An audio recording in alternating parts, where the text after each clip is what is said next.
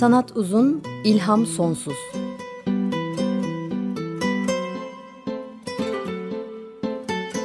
Sanat üzerine psikolojik sohbetler.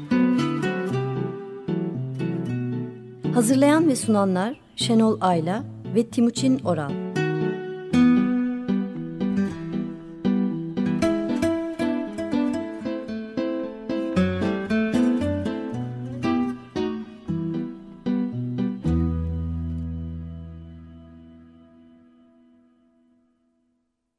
doksan dört nokta dokuz Açık Radyo'da Sanat Uzun İlham Sonsuz programından merhaba, ben Şenol Ayla. Merhabalar, ben Timuçin Oral. Teknik Masa'da Barış Demirel bize destek oluyor. E, Twitter hesabımızı hatırlatalım çünkü bazı linkleri, görselleri, ilginç e, bulduğumuz şeyleri Twitter hesabımızdan paylaşıyoruz biliyorsunuz. Et sanat alt tire uzun. E-postamızda sanatuzunilhamsonsuz at gmail nokta com. Ee, önceki programlarımızda Açık Radyo sitesindeki kayıt arşivinden dinleyebilirsiniz. Ee, bu linki de Twitter hesabımızda bulabiliyorsunuz. Ee, aşağı yukarı iki haftadır psikopatoloji, yaratıcılık ilişkisine devam ediyoruz. Çeşitli e, boyutlarıyla, yönleriyle. Bugün de üç olacak. Evet. Yani ama hepsi kendi içinde dinlenebilir diye düşünüyorum. Evet, her biri ayrı aslında. Hı. Bugün de daha çok E, psikiyatrik rahatsızlığı olan e, rahatsızlıktan mustarip kişilerin aslında yarattıklarından bahsedeceğiz. Burada Engin Geçten Hoca'yı e, e, hatırlayalım. E, onun çok hoş bir sözü var. Yaşanan acı paylaşılır, üretilen acı sıkar der o. Hmm. Gerçekten hani yaşanan acının e, e, nasıl paylaşıldığının belki kanıtı bunlar. Ee, şimdi burada yani bunun nasıl paylaşıldığını hem de e, Twitter'dan paylaşalım. Agnes'in evet. ceketiyle e, evet. anlatmaya çalışalım. Agnes'in ceketi bir e, psikiyatrik rahatsızlığı olan kişinin hastanede giydiği ceket aslında. Evet, bin sekiz yüz doksanlarda Avusturya'da kendi rızası dışında hastaneye yatırılmış diye not var. Ee, çok kendi rızasıyla yatmak oluyor mu Timuçin? Bu tür durumlarda bilmiyorum. Oluyor nadiren. Günümüzde daha mümkün. O yıllarda hiç mümkün değil. Ee, psikiyatrideki en eski ilaç bin dokuz yüz altmışların başında itibaren var. Öyle düşünürsek ondan önce ilaçlar da yok zaten. Evet. İnsanları bir şekilde e, zorla yatırıp kapatıp sakinleştirmenin çeşitli yollarını deniyorlar. Bunların bir kısmı bugün E, hakikaten insanı hasta edecek kadar tuhaf e, bir takım yöntemler. Soğuk ıslak çarşaflara sarmak falan gibi. E, galiba onu çok güzel anlatır. E, sana gül bahçesi vaat etmedim de. Hmm. Grönenberg'in kitabında çok güzel anlatılır gerçekten. Agnes Richter de bin dokuz yüz on dörde kadar e, burada, burada kalmış. Aslında ölümüne kadar kalmış. Evet, yirmi dört evet. yıl. O dönemde zaten muhtemelen ölünceye kadar kalıyor hastalar. Çünkü başka depo hem, hastane gibi evet, bir şey. Kalacak yerleri de yok. İnsanlar evlerine kabul de etmiyorlar onları yakınları. E, tedavi yöntemi de yok. Olacak bir şey yok. O yüzden ölene kadar kalıyorlar. Evet. Agnes'ten geriye bir tek e, eşya kalmış. Bunu üzeri işli bir ceket. Evet. Bu bana şeyi hatırlattı. Ben yıllar önce bir hastanedeki bir dergiye e, Madame K'nın e, öyküsünü e, anlatmıştım. Sonra da sevgili Mario Levi onu e, bir şekilde paylaşmıştı. Hatta onunla ilgili onun e, yazdıkları da öğrettikleri de var. Onu da e, bu vesileyle paylaşıp aslında evet. hatırlatabiliriz. Evet. E, Madame K'nın öyküsünü sonra anlatırım. Orada bir sanat yok ama aslında işte sanatsal bir ruh da var. Yok diyemeyeceğim. Agnes e, deneyimli, eğitimli bir terzi aslında. O yıllarda da işte benim ilk başladığım zamanlarda da öyleydi zaten. Hastalara bir e, kalınca bir kumaştan e, tek tip üniforma diyebileceğimiz e, kıyafetler veriliyor. Çünkü geldiklerinde de üstlerinde başlarında bir şey olmuyor. Çoğunun yakını olmuyor filan. Dolayısıyla kalın ketenden yapılma bir takım böyle tek tip üniforma denilebilecek şeyler. Şimdi Agnes bu üniforma parçasından kendisine bir e, ceket dikiyor. Cekete bakılınca minik bir kadın bedeni için dikilmiş bu ceket. E, dışı içi anlaşılmıyor. Ama ilginç bir şey var. Ceketin her yerinde biraz tutarlı bir rastgelelikle beş değişik renkte, çünkü muhtemelen o kadar ipi vardı, yazılmış bir takım kelimeler var. İç yüzünde de var galiba. İç yüzünde de var, dış yüzünde. O yüzden çok anlaşılmıyor. Ee, bu e, on dokuzuncu yüzyıla gelene dek kullanımı çoktan bırakılmış eski bir Almanca yazı stilinde. Şimdi de Heidelberg'te bir müzede. Doktor Hans Prinzhorn'un e, alıp biriktirdiği bir şey. Prinzhorn'dan bahsederiz sonra yine. Evet. E, eğitimli bir sanat tarihçisi o aynı zamanda. Hastalardan toplamış bunları. E, çeşitli koleksiyonlar var. E, bu sonra işte Raf Art'tan bahsederiz. Onun da başlangıcı kabul edilen bir şey. Şimdi geri dönersek cekete, nasıl diktiği meçhul aslında. Çünkü hastalar aslında pek bir şey vermiyorlar. Kağıt, kalem, makas falan gibi şeyler verilmiyor. Ama o terzi olduğu için muhtemelen ona dikiş dikmesine izin vermişler gibi görünüyor. Ee, ceketteki yazılar anlaşılır anlaşılmaz kelimelerle aslında onun günlüğü. Yani üstüne bir günlük işlemiş. Kendi üstüne. Kelimelerle. Evet. E, kimine göre de otobiyografik bir çalışma. Başı sonu belli olmayan yüzlerce kelime var.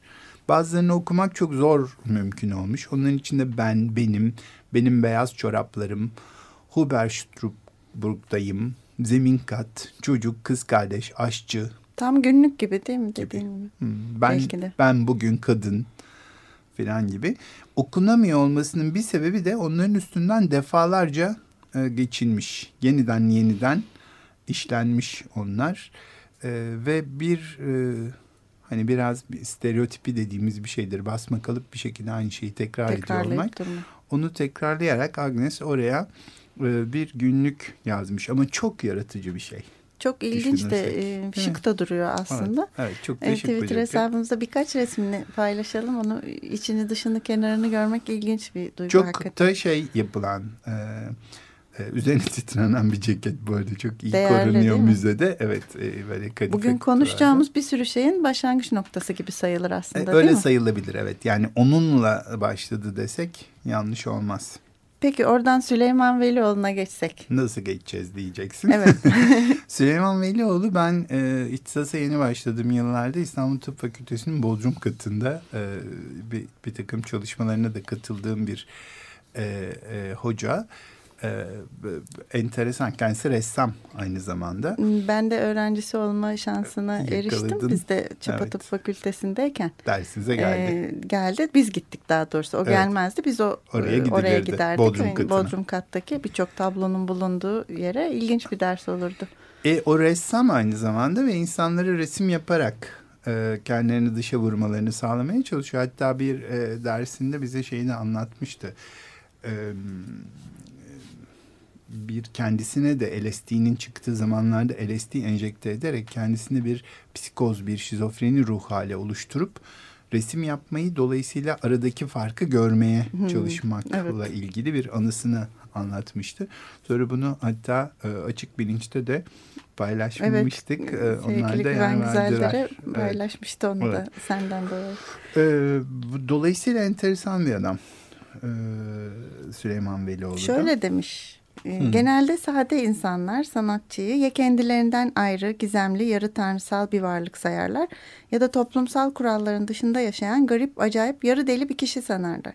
Evet. Ee, devam ediyor. Ee... Değil sade insanlar, sanat tarihçileri bile psikotik sanatçıları mitleştirme eğilimindedirler.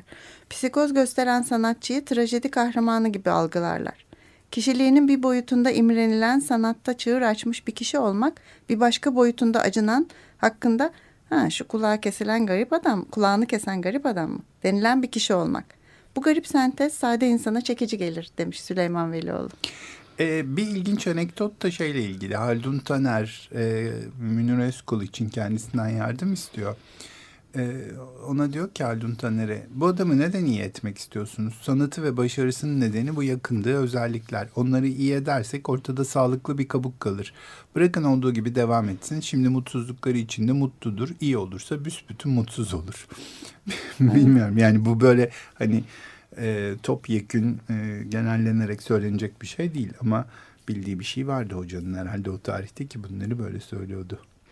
E, şimdi İstanbul Tıp Fakültesi, ÇAPA dediğimiz aslında İstanbul Üniversitesi İstanbul Tıp Fakültesi'nin e, bir özelliğine daha geçmeden önce bir müzik arası verelim. Ondan sonra onu konuşalım. E, ilk olarak bugün Cem Karaca'yı dinleyeceğiz. E, bestesi Selahattin İnal'a, güftesi Erzurumlu Emrah'a ait olan Elçek Tabip şarkısını dinliyoruz.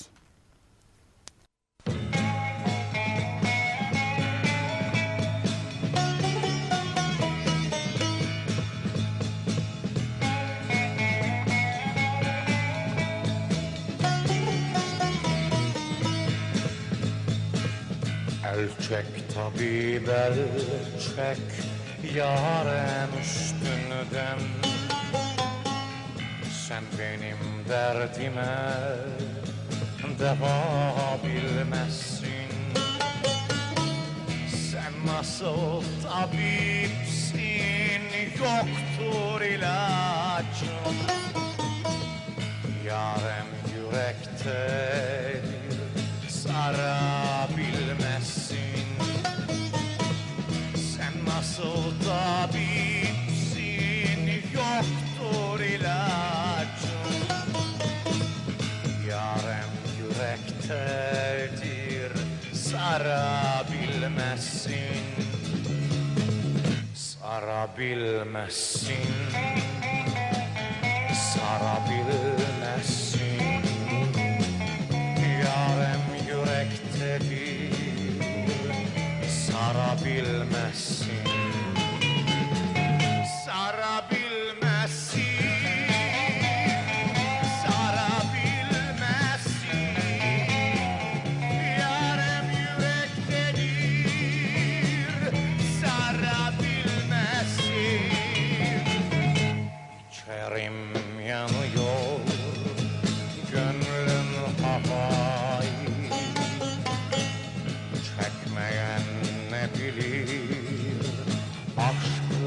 Evdayı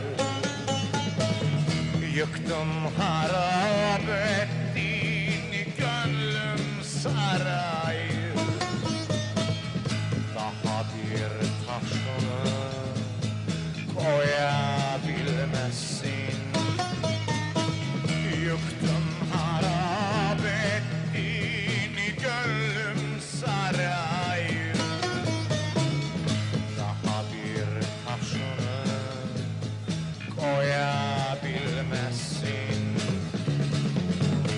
koyabilmezsin, koyabilmezsin, koyabilmezsin.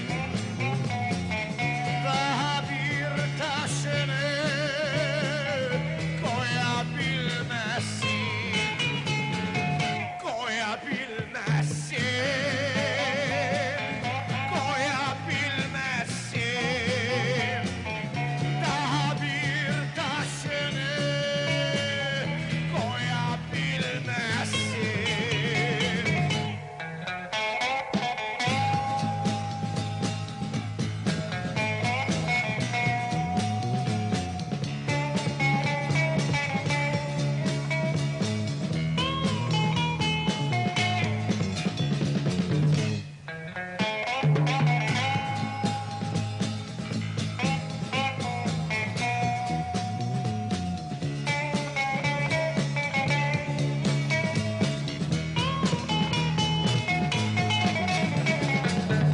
Emrah'ı dinledin, benim sözlerim.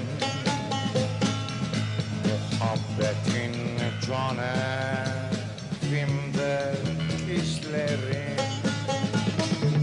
Ne durursun ağla, ağla gözlerim. Bir daha yarini görebilmezsin. Ne durursun ağla, ağla gözlerim. Bir daha yarini görebilmezsin.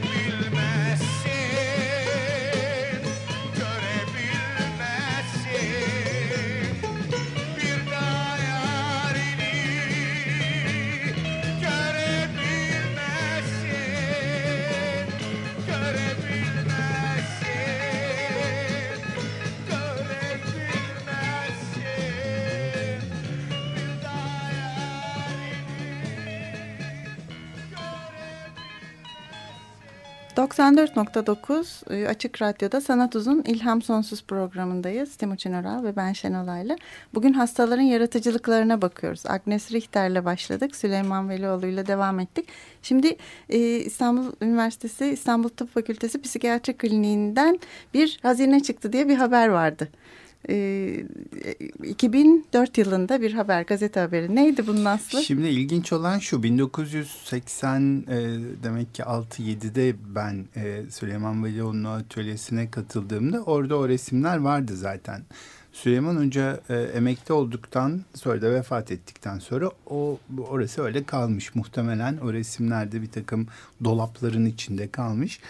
Çok sonraları işte e, o zaman e, Profesör Olcay Yazıcı'nın e, ana bilim dalı başkanlığı sırasında klinik bir bayağıca elden geçirildi, derlenip toplandı. O sırada bunların ortaya çıktığını ben hatırlıyorum.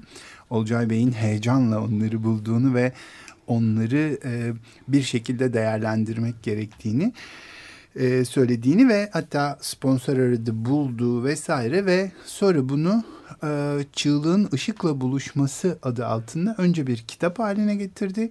Sonra sanıyorum Borusan o zaman desteklemişti. Çeşitli e, sergiler de açıldı bununla ilgili. E, orada olağanüstü e, diyebileceğim e, resimler var. Bir kısmı e, ayaktan, bir kısmı yatan hastaların yaptığı e, resimler. O resimler de şu anda İstanbul Tıp Fakültesi Psikiyatri Kliniği'nin duvarlarında asılı zaten. beş yüz resimden bahsediyor. beş yüzün tamamı asılı mı onu bilmiyorum ama bir önemli, hani burada bir kısmını paylaşabiliriz Twitter'dan. Çok evet, güzel resimler var. Resimler var. E, onlar oralarda asılı. Evet, çok güzel bir kaynak olmuş. Gerçekten bir hazine olmuş. Hazine. Ee, bu bizim bugünkü konumuzun da iyi bir girişi aslında. Çünkü bugün L'Art Brut'ten bahsedeceğiz. Evet. Ee, Agnes'le başlayan. Agnes'le başladık. E, Çapa Tıp Fakültesinden geçtik. Evet. Ee, Süleyman Velioğlu'nu andık. Nedir peki bu? Şimdi Ütopya Yayınları'nın sanat sözlüğünde şöyle diyor. Fransızca bir terim olan L'Art Brut'nün tam karşılığı ham sanat. Hı hı. E, profesyonel olmayan kendiliğinden bir sanat söz konusudur diyor. E, bunun başına gidersek bin dokuz yüz kırk sekiz yılında Dubuffet, Breton ve Tapie L'Art Brut'u kurdular. Hı hı. Ve e, L'Art Brut terimini Dubuffet kendisi icat etti. Bu sanatçıların amacı okullu olmayan, kendisini yetiştirenlerin, kendi kendini yetiştirenlerin, hapistekilerin ve ruh hastalarının ürünlerini ortaya çıkarmaktı. Hı hı. Ve bir de çocukların diye de eklemiş e, Doğru. Dubuffet. Outsider. Evet. Dışarıdakinin değil mi? Sanırım. İngilizce'de de outsider art ya da rough, rough art, art da deniyor. Ham Kab- sanat e, sözünde Türkçe kaynaklarda gördüm. Evet. E, aslında bu saydığı kendi kendisini yetiştiren, okullu olmayan, hapistekiler, ruh hastaları aslında hep çocuklar da buna dahil, dışındakiler, ötekiler aslında değil mi? Hı hı. Ortada durmayan, kenarda duranlar. Jean Dubuffet'in bin dokuz yüz bir - bin dokuz yüz seksen beş yılları arasında yaşadığı Jean Dubuffet topladığı çalışmalardan bir büyük L'Art Brut koleksiyonu oluşturuldu. Resmi kültürün, yani edinilmiş kültürün kalıp ve sınırları içindeki sanatı reddettiğini söyledi Jean Dubuffet ve bu ham sanatın önde gelen bir taraftarı oldu. Bu kavram outsider art olarak İngilizce'de geçiyor ama biraz Dubuffet'in kapsamından daha geniş bir alanı kapsıyor. Naif sanat da var içinde. Müzik de var. Çok geniş, plastik sanatlar dışında bir sürü e, dalı da var. Ve ana ana akım sanat dünyası ya da kurumlarıyla ilişkisi olmayan sanatı içine alıyor. Hı hı. Bunların bir kısmı da, hatta büyük bir kısmı da sanatçının Dubuffet'in ölümünden sonra ortaya çıkan işler. Sıklıkla sıra dışı, sıra dışı fikirler, sıra dışı zihinsel durumlar gibi aslında ana akımda çok fazla olmayan şeyleri içeriyor. Yani aslında tanımı çok hoş değil mi? Kendini yetiştiren, ünsüz, mahpus ya da ruh hastası kişilerin hmm. ürünleri. Yani tanımını böyle yapmış Rough Art. Evet. E, koyarken ortaya çok güzel bir tanım. Evet, o. Kenarda ve dışarıdakiler. Evet, tam olarak. Kabul Bugün, edilen kültürün dışında. Kabul dışındakiler. Evet. Ana akımda, onun da dışında diyor. Bugün İsviçre Lozan'da Koleksiyon de L'Art Brut Müzesi var. Dubuffet'in kurduğu çok geniş bir koleksiyon var burada. Evet. Onun da linkini gönderebiliriz. Çok güzel bir sitesi var. Orada da birçok eser Hı-hı. görülüyor. Lozan'da Château de Beaulieu şatasında yer alıyor. Bunun sitede de göreceğiniz gibi bir sürü güzel e, eserin yanında L'Art Brut'nün de kavramını da, felsefesini güzel açıklıyor. Şöyle demişler orada. L'Art Brut toplumun kıyısında yaşayan isyankar ruhlu, tamamen kendi kendilerini yetiştirmiş olan ve kolektif standartlara ve değerlere kulak asmayan insanlar yaratmıştır. Onlar genel övgü ve görüşleri tümüyle reddederek sanat yapmaktadırlar. Kimseden ne beğeni ne de onay beklerler.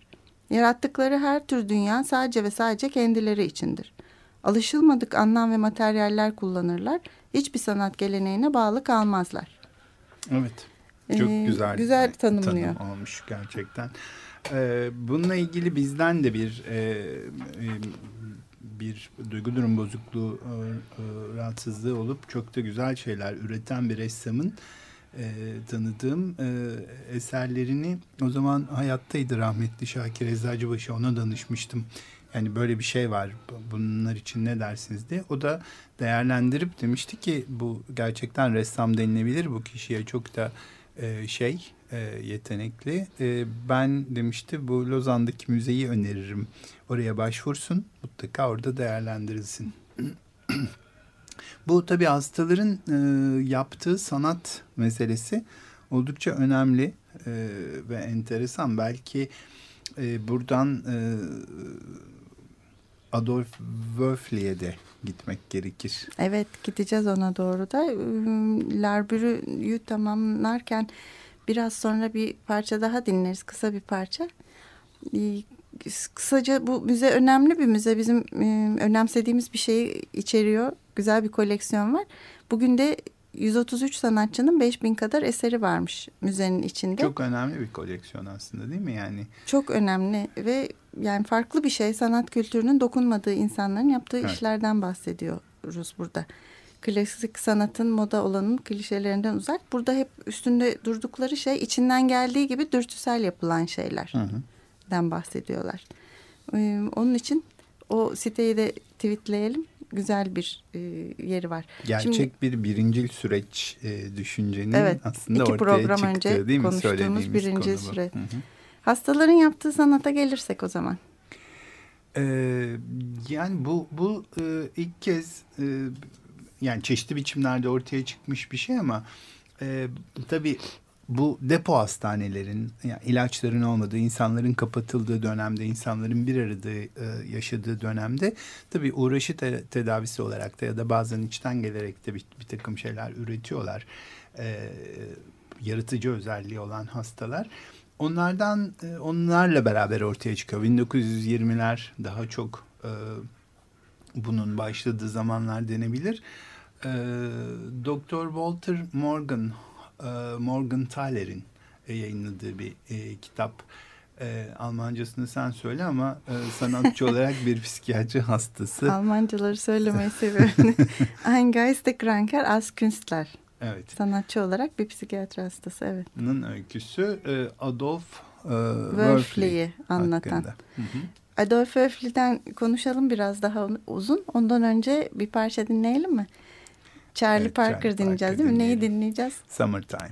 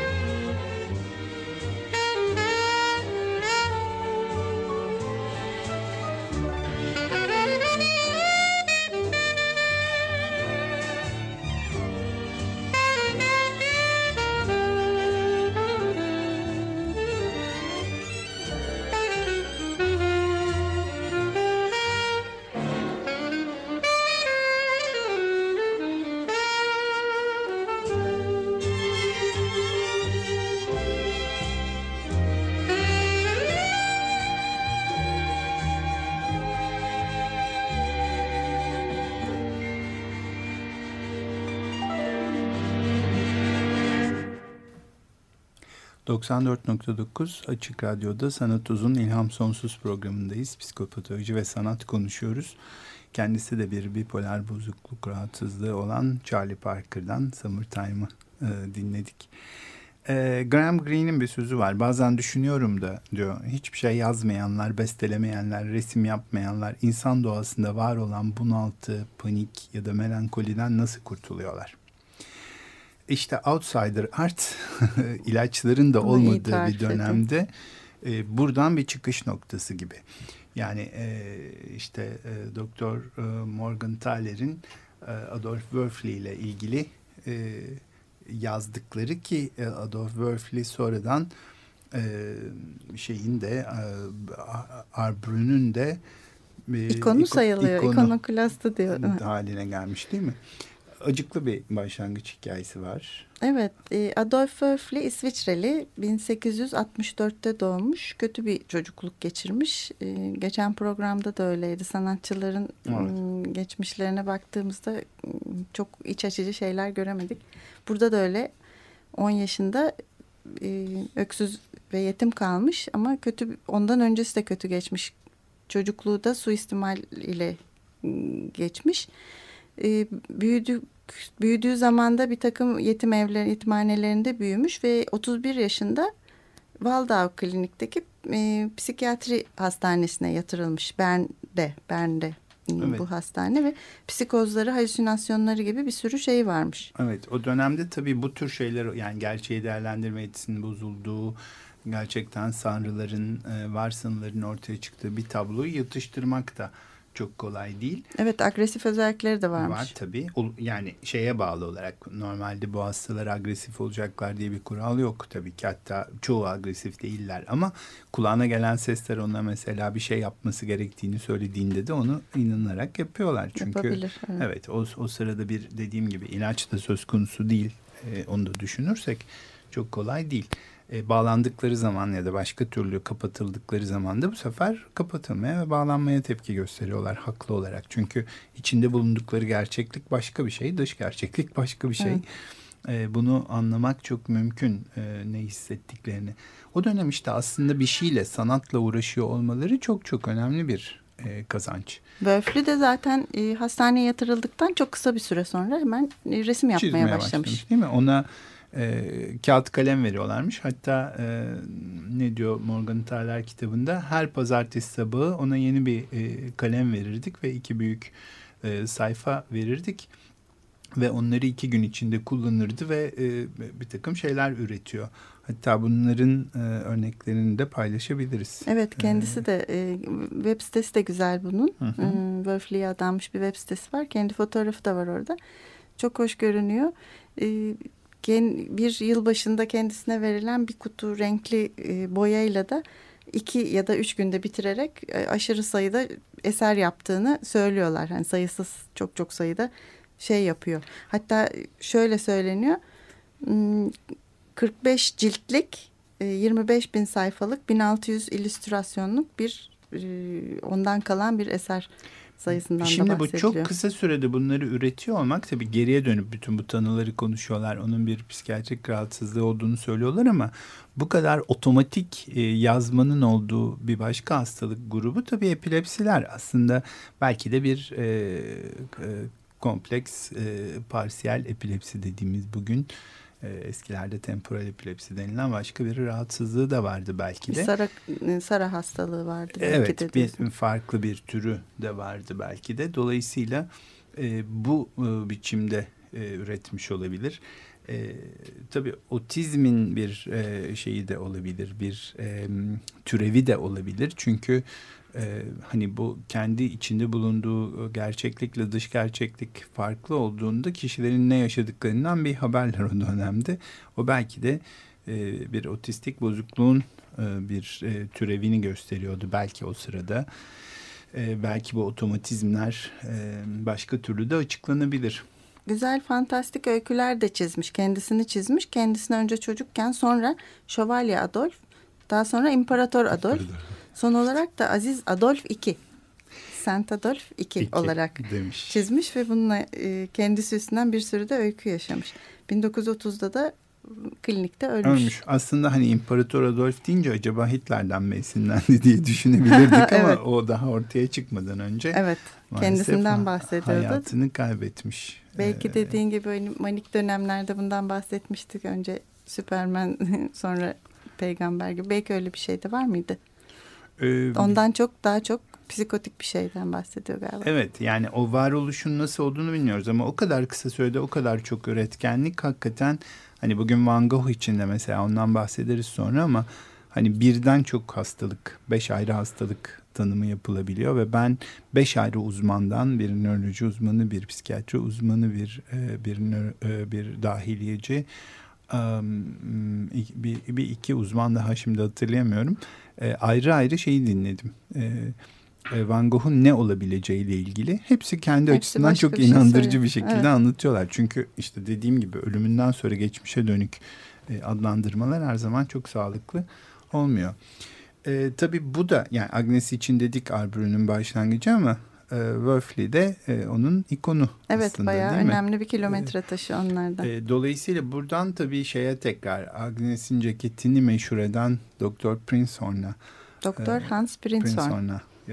Gelirsek onun da ciddi bir e, koleksiyonu var. Tıpkı Olcay Yazıcı'nın şeyleri, Süleyman Velioğlu'nun yapıtlarını derleyip ortaya çıkarması gibi Prinzhorn'da Heidelberg Üniversitesi kliniğinde e, hem psikiyatrist hem tarihçi hem dedim, sanat tarihçisi aynı sanat zamanda tarihçisi. Evet. İyi bir kombinasyon. Evet. Gerçekten. Onu da güzel kullanmış. Güzel kullanmış ve e, epeyce bir e, e, şey toparlamış, koleksiyon oluşturmuş. Ee, bunun da linkini belki e, paylaşabiliriz Twitter'dan. Ee, Çevredeki birçok hastaneye şey göndererek psikiyatri kliniklerine bir dilekte bulunarak sizde yapılan elinizde varsa elinizde olanları. olanları bize gönderin demiş. bin sekiz yüz seksen altı ile bin dokuz yüz otuz üç arasında yaşamış Hans Prinzhorn ve böylece birçok şey toplamış. Ee, İsviçre'den, Almanya'dan birçok e, sanat eseri toplamış. Bunların içinde Wölfli'nin eserleri var, Agnes Richter var ve çok büyük bir dediğin gibi e, zihinsel hastalığı olanların sanatı isimli bir sergi ve yaklaşık bir koleksiyon alt, oluşturmuş. altı bin parça dedik değil mi? Yani evet, altı bin büyük, büyük bir rakam. altı bin ee, iş olduğunu söylüyor. Bugün ama müze hala göndereceğimiz linkte de göreceksiniz. Bu koleksiyon, Prinzhorn koleksiyonu on altı bin e, kadar iş olduğu söyleniyor orada. Ve hı hı. gayet güzel bakarak hatta şu anda şimdi bulunan e, Avantgard ve Akıl Hastanesi arasında isimli bir sergi var. Paul Gauguin sergisi. Hı hı. Yaz sonuna kadar devam ben edecek devam olan.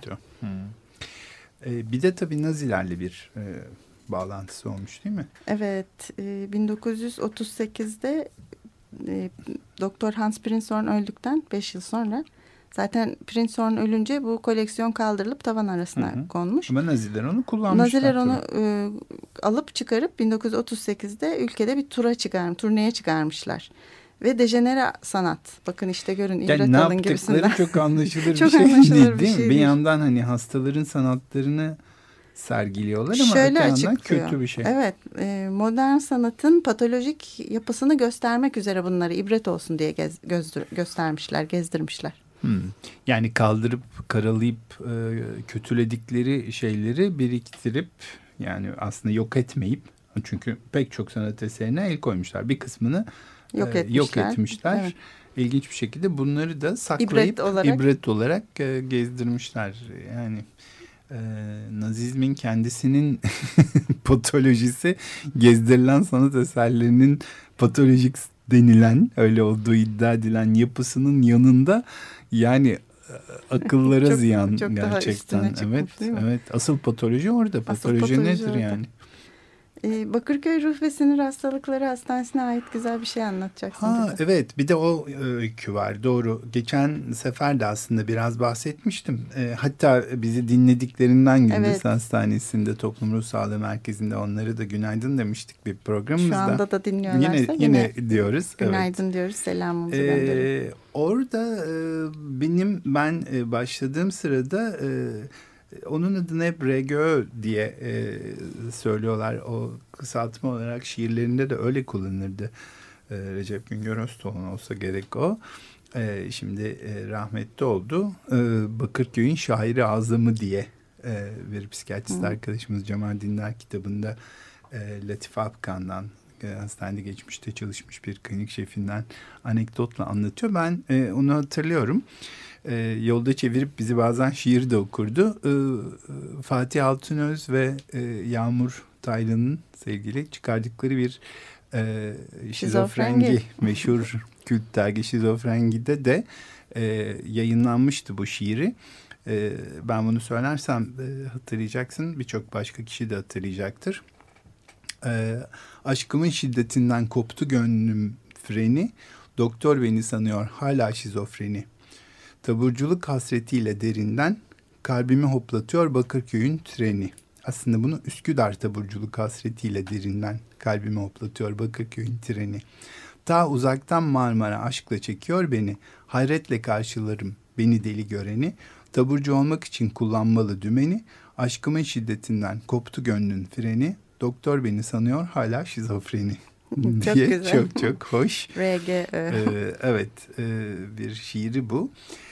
Ee, bu tabii Üsküdar taburculuk hasretiyle derinden dediği e, için Üsküdar'la ilgili de böyle bir e, şeyi var. E, bir özlemi var. E, e, Recep Güngör Öztol'un... E, Hatta ulaşmaya çalışıyor değil ulaşmaya mi? Ulaşmaya da çalışıyor, evet. Ben onu çok iyi hatırlamıyorum. E, bin dokuz yüz doksan üç yani e, vefat ettiğini hatırlıyorum da doksan üçte Aralık ayının e, ilk haftası içinde galiba bir e, kayboluyor hastaneden. Yıllardır hastanede yatan, bir, tabii yakınları da olmayıp oraya bırakılan hastalardı. Onların bir kısmı artık böyle şeyler yok ama... E, Üsküdar'a gitmeye çalıştığı ve Üsküdar'a gitmeye çalışırken yolda bir trafik kazasında vefat ettiği e, haberi geliyor. E, sonraları şimdi Bakırköy'ün şimdiki başhekimi e, Erhan Kurt e, çok hoş bir şey yaptı. Düşünen Şarkılar adıyla evet, Bakırköy'de evet, birkaç hafta ondan önce bahsetmiştik. Hastaların Ee, bir kısmı şiirlerini yazdı, bir kısmı bestelerini de hatta yaptığı bir takım parçaları Düşünen Şarkılar adı altında bir e, bir Albüm e, albümde toparladılar. Ee, o e, şeyin e, albümün e, Volkan Uruk e, bestesiyle e, ve R G Ö'nün e, sözleriyle Üsküdar İskelesi diye bir E, şiiri de e, orada e, yer aldı. E, şöyle o şiirde: çepeçevre duvarlar sarmışlar her yanımı, beni saran bu odalar gönlüme dar geliyor. Bende bir bitmeyen İstanbul hasreti var. Aklımda İstanbul, her zaman Üsküdar. Sende geçti ömrümün neredeyse kırk senesi. Seni nasıl unuturum? Üsküdar iskelesi. Bende bir bitmeyen İstanbul hasreti var. Aklımda İstanbul, her zaman Üsküdar. Ee, yirmi dördüncü serviste yatan R G Ö'nün yazdığı ve ulaşmaya çalışırken hayatını kaybettiği Üsküdar'ı anlatan e, şiiri e, Volkan Uruk bestelemiş e, ve Ahmet Özhan e, söylüyor. Şimdi onu dinliyoruz.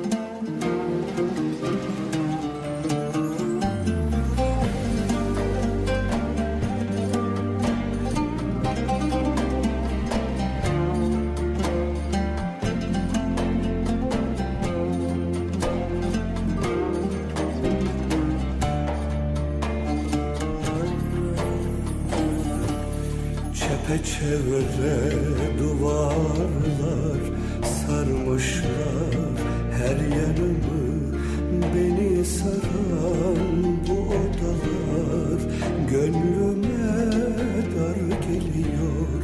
Çepeçevre duvarlar sarmışlar her yanımı, beni saran bu odalar gönlüme geliyor. Bende bir bitmeyen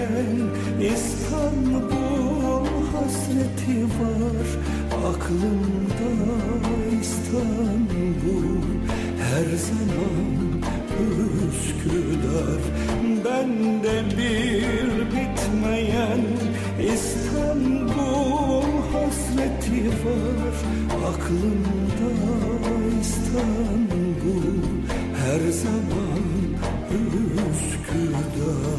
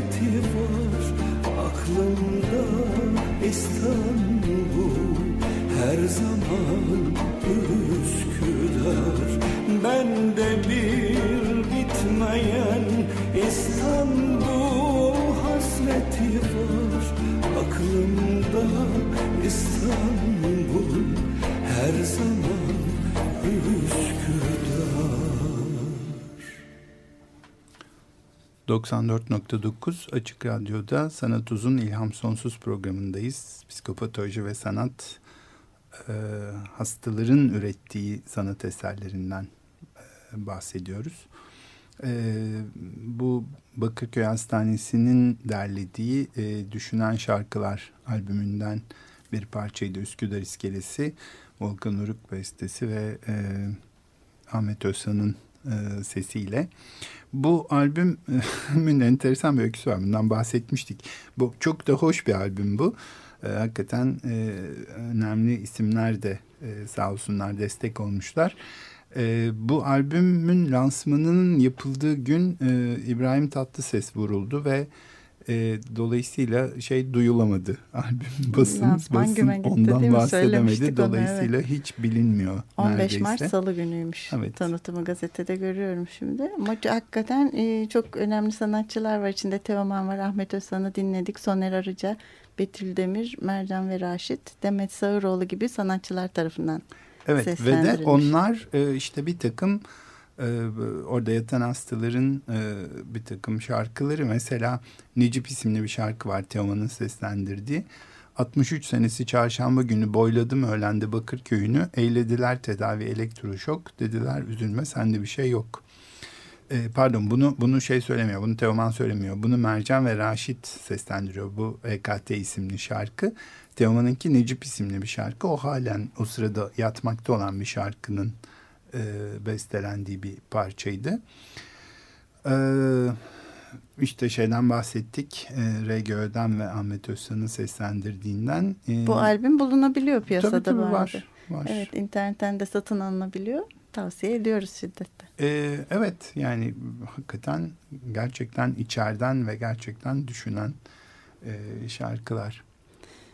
Bugün resimden ve plastik sanatlardan çok söz ettik. Kay Jameson'ın ekseninde gidiyoruz zaten. Onun kitabında, Touch with Fire kitabında bahsettiği bir de Paul Gauguin var. Paul Gauguin var, evet. Gauguin biraz Van Gogh'un gölgesinde bu anlamda, yani hastalık anlamında kalıyor.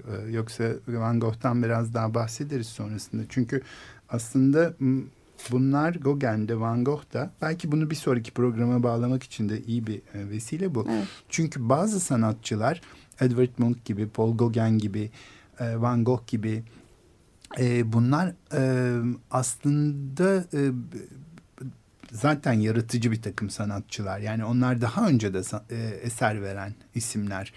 Louis Vuitton var mesela, şu meşhur kedi resimleri vardır. Ona bakacağız vardır. Değil mi? Onlara sonraki da bakarız bölümlerde. Sonra Goya var e, filan. Yahut e, belki Picasso'dan bahsedeceğiz. Çünkü Picasso'nun bir rahatsızlığı yok ama e, Picasso'nun da yaşadığı bir yas dönemi var değil mi? Yani mavi, konuşulması e, gereken tabii. Yani dolayısıyla aslında Gauguin'in de mesela nasıl bir e, durumda olduğunu anlamak çok kolay değil. Bu hani hepsinin e, çocukluk döneminin oldukça acılı ve zor hikayeleri var. O da mesela Paris'te doğuyor, ailesiyle birlikte Peru'ya yerleşiyor, babası yolculukta ölüyor, arkasından yeniden Paris'e dönüyor, bir süre donanmada çalışıyor, sonra borsacılık yapıyor, ee, evlenip çoluk çocuk sahibi oluyor, beş çocuğu oluyor ee, ama sanata meraklı. Bu zamana kadar, bu, bu yaşına kadar henüz sanata meraklı olarak evet, geçiyor. geçiyor. Fakat sonra Gauguin oluyor. Sonra Gauguin oluyor, evet. Yani ne kadar hakikaten hastalıkla alakalı bilmiyoruz ama Pissarro ile tanışıyor mesela. Ee, onunla arkadaşlığı, Sezan'la, Sezan'la da arkadaş. Evet, değil mi? Sonra işte Kopenhag'a gidiyor. Zaten Van Gogh'la arkadaşlığı var. E, ailesiyle birlikte e, oluyorlar. Bir zaman yani yalnız kaldığı için deniyor. E, bir depresyona giriyor ve intihara kalkışıyor. Evet. Yani aslında bu yaratıcı bir sanatçı ve e, empresyonizmle de yani dışa vurum e, izlenimcilikle özür dilerim bir şeyler yapıyor filan ama sonra birdenbire bu Afrika Asya sanatına ilgi duymaya başlıyor. Japon kültürüne ilgi duymaya başlıyor filan. Özellikle Japon sanatının çok etkisi altında evet. kalıyor değil mi? Evet ve taze balık ve meyve için bir girişimde bulunup e, güzeldi. Evet ne güzel değil mi? Kendi başına gidip e, yaşamak istiyor ve Tahiti'ye e, gidiyor. Çok e, ünlü bir takım tablolarını da Tahiti'de yapıyor. Onlar çokça e, meşhurlar. Kitap da yazıyor orada. Hmm. Bir de kitabı var değil mi? E, Tahiti Journal gibi de bir isimli de bir kitabı var. Hatta onun için şey diyorlar. E, nereden geliyoruz, neyiz, nereye gidiyoruz sorusunu e, soruyor bu kitapta. Bu aslında evrimi anlatan güzel bir sözdür diyen kaynaklar da çok var. Çok güzel bir ifade gerçekten. Nereden geliyoruz, neyiz, nereye gidiyoruz? Evet, taze balık ve tropik e, ada işe yaramış gibi görünüyor. İlginç görünüyor değil mi? Evet. Ee, Kendini öyle mi e, sağalttı acaba? Daha iyi geleceği bir ortama, daha iyi hissedeceği bir yere gitti ve aslında da iyi oldu gibi görünüyor. Belki de. Buradan gelecek hafta şeyle devam edelim. Ee, aslında yaratıcı özelliğe olan e, ve aslında sanat eseri de vermiş olan kişilerin hastalandıklarında ne değişiyor? Öbür türlü bakalım diyorsun. Bahsedelim. Evet. Ama bitirmeden e, Gauguin'e de bir e, günaydın diyerek e, bir şarkı yollayalım. Bir şarkı yollayalım. E, şöyle bir bağlantıyla yollayalım. O taze balık ve meyve için gitmişti. Ee, aynı sulardan. Aynı sular yani Tahiti'de de bulunan, e, Polinezya'da, Yeni Zelanda'da da bulunan bir e, tarakihi diye bir balık var ve o tarakihi denen adlı balığı e, balıkla ilgili bir parçayı Maoriler, Maorice e, ve kendisi de aslında köken olarak öyle ve dünyanın en büyük sopranolarından biri Kirite Kanava'dan dinleyelim. Ama dinlemeden önce veda edelim istersen bu evet, hafta. Evet, doksan dört nokta dokuz Açık Radyo'da Sanat Uzun İlham Sonsuz programını dinledik. Timuçin Oral ve Şenol Ayla ile birlikteydiniz. Destekçilerimiz Kemal Keskin ve Jacques Soref'e teşekkür ederek ayrılıyoruz. Hoşçakalın. Hoşçakalın.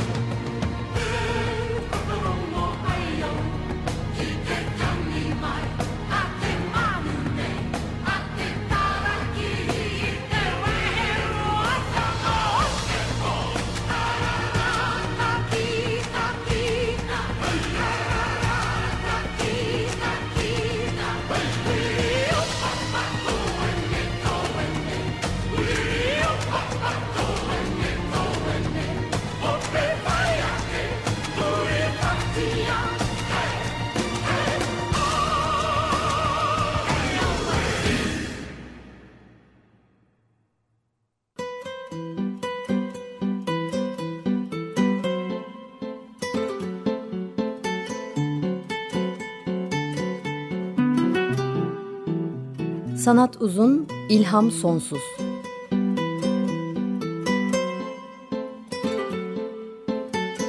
Sanat üzerine psikolojik sohbetler. Hazırlayan ve sunanlar Şenol Ayla ve Timuçin Oral.